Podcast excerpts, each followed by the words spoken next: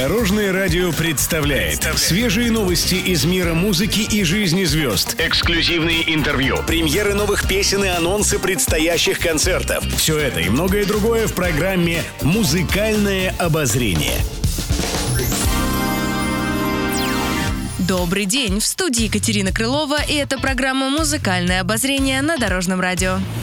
Музыкальные новости. Шаман вновь на высоте. Активно набирающий популярность молодой артист Ярослав Дронов, сценический псевдоним «Шаман», не перестает привлекать внимание общественности. О певце говорят и коллеги по цеху. Вадим Самойлов, лидер рок-группы «Агата Кристи», похвалил юного музыканта за песню «Я русский». По словам артиста, композиция оказывает позитивное влияние на молодое поколение. Он считает, что «Шаман» может быть поведенческим и архетипичным примером для молодежи молодежи. Если такой человек исполняет патриотическую песню, это просто замечательно. По мнению Самойлова, именно такие артисты, как Ярослав Дронов, влияют на массовое сознание, особенно на сознание молодежи, и задают правильный вектор. Напомним, композиция «Я русский» с конца июля держится на первых строчках музыкальных трендов YouTube. С момента публикации клип «Шамана» набрал больше 8 миллионов просмотров.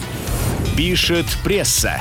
Сергей Жуков снова одержал победу. Сначала поставил рекорд, проведя концерт в Лужниках на 72 тысячи человек, а теперь выиграл суд. В свое время была очень популярна группа «Фактор-2». Ее как раз и продюсировал Сергей Жуков. Со временем музыкальный коллектив распался. Один из участников группы, Илья Подстрелов, подал в суд на экс-продюсера Сергея Жукова и экс-напарника Владимира Панченко с намерением стать единственным обладателем прав на исполнение треков. Подстрелов заявил, что он единственный автор всех композиций. Помимо этого, он резко высказался о своем бывшем напарнике, заявив, что совершенно не понимает, зачем Сергей Жуков продвигал и Владимира Панченко. Однако суд не встал на сторону бывшего участника группы «Фактор-2» и не удовлетворил его иск против экс-продюсера и экс-коллеги. Музыкальное обозрение. Еще больше интересных музыкальных новостей уже завтра в это же время на Дорожном радио. С вами была Екатерина Крылова. Дорожное радио вместе в пути. Будьте в курсе всех музыкальных событий. Слушайте «Музыкальное обозрение» каждый день в 15.30 только на Дорожном радио.